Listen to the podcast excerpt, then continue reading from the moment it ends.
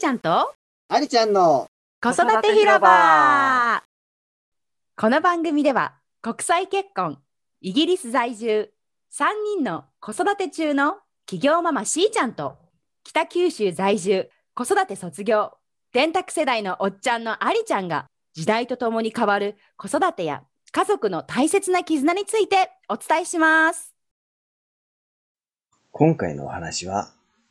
国とか宗教とかいう枠を超えて心と心で繋がったらどうなっていくだろうというこれからの世界を思い描くそんなお話になります。さてさて、どんな世界になるんでしょう？そのメディアでの報道、何パーセントか事実かもしれない。でも、その事実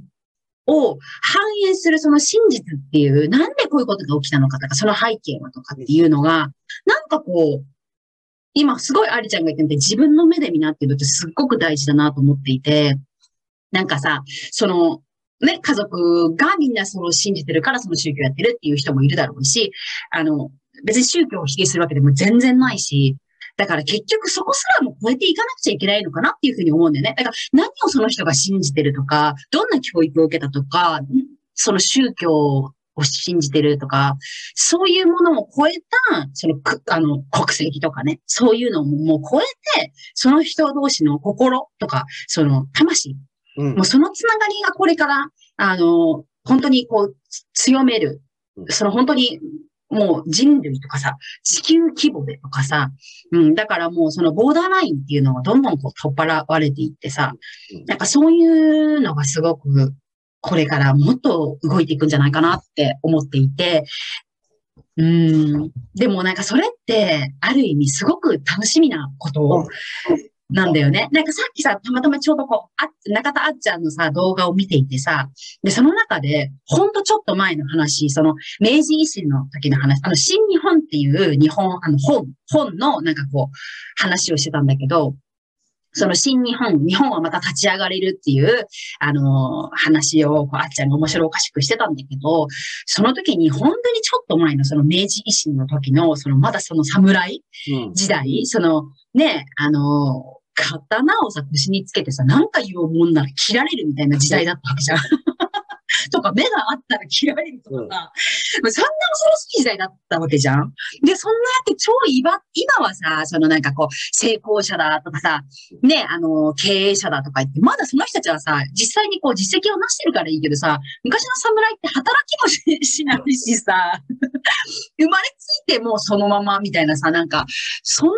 中で、その、ね、農、農、農家は農家しかできないみたいなさ。うん、そういうの、そういう縛りもカースト制度もすごくあったし、目があっただけで切り殺されたし、それをね、裁判で訴えるなんてできないしとかさ、もうそんなのがほんの少し前にあって、でも今はさ、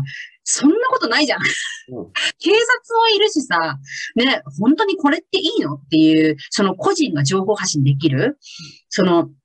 時代だしさ、どう本当にこうメッセージを伝えるか、さっきのメディアの話じゃないけど、そのね、数パーセントの事実をどんな風なこう、ね、ラッピングにして届けるかっていうところすごく大事だなと思って。だからそういう意味で、うん、結局、ね、今でもさ、ほら、イギリスにもあるけど、イギリスとフランス間みたいなさ、もうそういうのもさ、もうやめようみたいな。そうそうそう。なんかそういう本当にこう、うん、うん、あとまた新しいステージというかさ、だから本当にさっき言った侍時代に比べたらすっごく生きやすくって、すっごく安全で守られてて、で、自分個々の、個々の思う気持ちを言える時代になったっていうところは、すごくワクワクするところだと思うんだよね。確かうん。に。うん、しーちゃん言ってる、やがてね、その、私たち今、国という縛りがあるじゃないですか。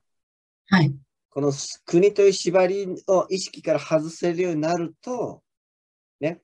個、個人。日本はこうだから、イギリスはこうだからという、もうそれをやめるのがダイバーシティやな。うーん。で、ば世界政府とかそんなふうに大それることは言わないけども、なぜ自分からあ、えーそういう国というのに縛られなくちゃいけないか、まあ、宗教というのに縛縛られなくちゃいけないかというところに気づいた人から外していけばいいんだよ。うん。そうして、その外した姿を子供たちに見せると、子供たちは自然に外れていくから。うん、うん、うん。これすごく大事だと思うんですよ。もう、愛ちゃんの世代とか、しーちゃんの世代にも、あの、国という縛りはね、外れないと思うんですけども、次の世代。愛ちゃんたちの次の世代はしーちゃんですよ。しーちゃんたちの次の世代、子供たちだよ。そういう、すしーちゃんの子供たちの時代にはもう、一つ、世界は一つという形にならないと、ななっていくんじゃないかなと思うんですよ。希望的な。うんそうだね。うんそうしないと、そのいいきっかけがコロナであり、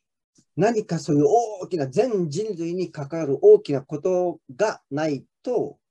その国という縛りはなくなる。ね。日本だって昔戦国時代はね、えー薩摩とか長州とか土佐とか、もう小さい日本の中で藩で分かれてたじゃないですか。藩同士でね、上杉謙信、武田信玄とかそういう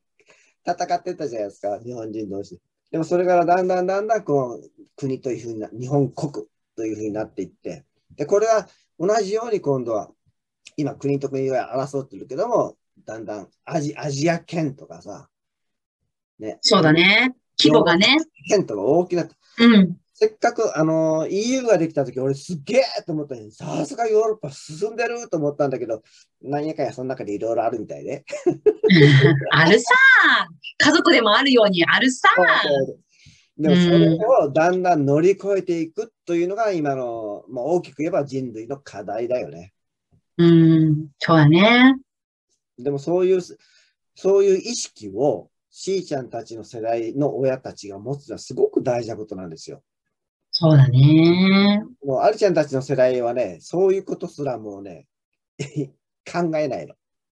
うーん。そういう教育もしてないし、そういう勉強もしてないし、そういうことを言ってるやつは、えー何人か左翼にかぶれてるとか、新興宗教にかぶれてるとか、そういう色眼鏡で見れ見られやすいそうだね。そうだね。ね。だからでも、だんだんとそういうのが浸透してきた。多様性というのが浸透してきたし、日本でもやっと、あのジェンダーね、トランスジェンダー、もう、おあの、女性同士のカップルでも、男性同士のカップルでも、あ、そうというような、えー積極的に関わらないけども、別に否定はしないよという雰囲気があるから、うん、いいんじゃないかな。だんだんと、もうじわじわだよ。ほんとじわじわ。うん。そういうのじわじわでもさあ進んでるんだからすごくいいと思うけどね。うん。それを、この今、しーちゃんたちがね、えー特にママさん連中が子供たちに、これもじわじわだ、急にやるとね、あの家庭、家庭とか、お父さんお母さんの考え方と価値観によって子供のが全然違ってくるから。そそういうね、えーダイバーシー、多様性を受け受け入れてる子供は、当然価値観としてそういうのを受け入れてるけども、それを否定する親の子供たちは、否定というふうになって、やっぱ来るから、どうしても。だからそういうのはじわじわとややっていったらいいんじゃないかなと思うな。で、教育というのはすっごく大事ですよ。どの国にそうだね。今日の話を聞いて、あなたはどう思いましたか？疑問に思ったこと、共感したこと、ぐさっときたこと、または質問などございましたら、ご感想とともに、ぜひぜひコメントをお待ちしております。次はどんなお話になるでしょうかお楽しみに